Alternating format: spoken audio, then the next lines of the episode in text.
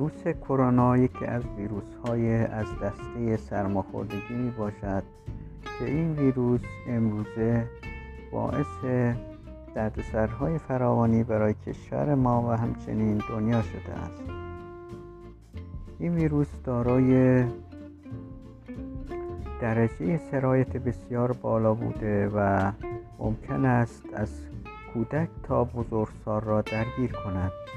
تنها راه جلوگیری از این ویروس استفاده از دستکش شستشوی مکرر دستها استفاده از فاصله اجتماعی طبقاتی رعایت فاصله اجتماعی می باشد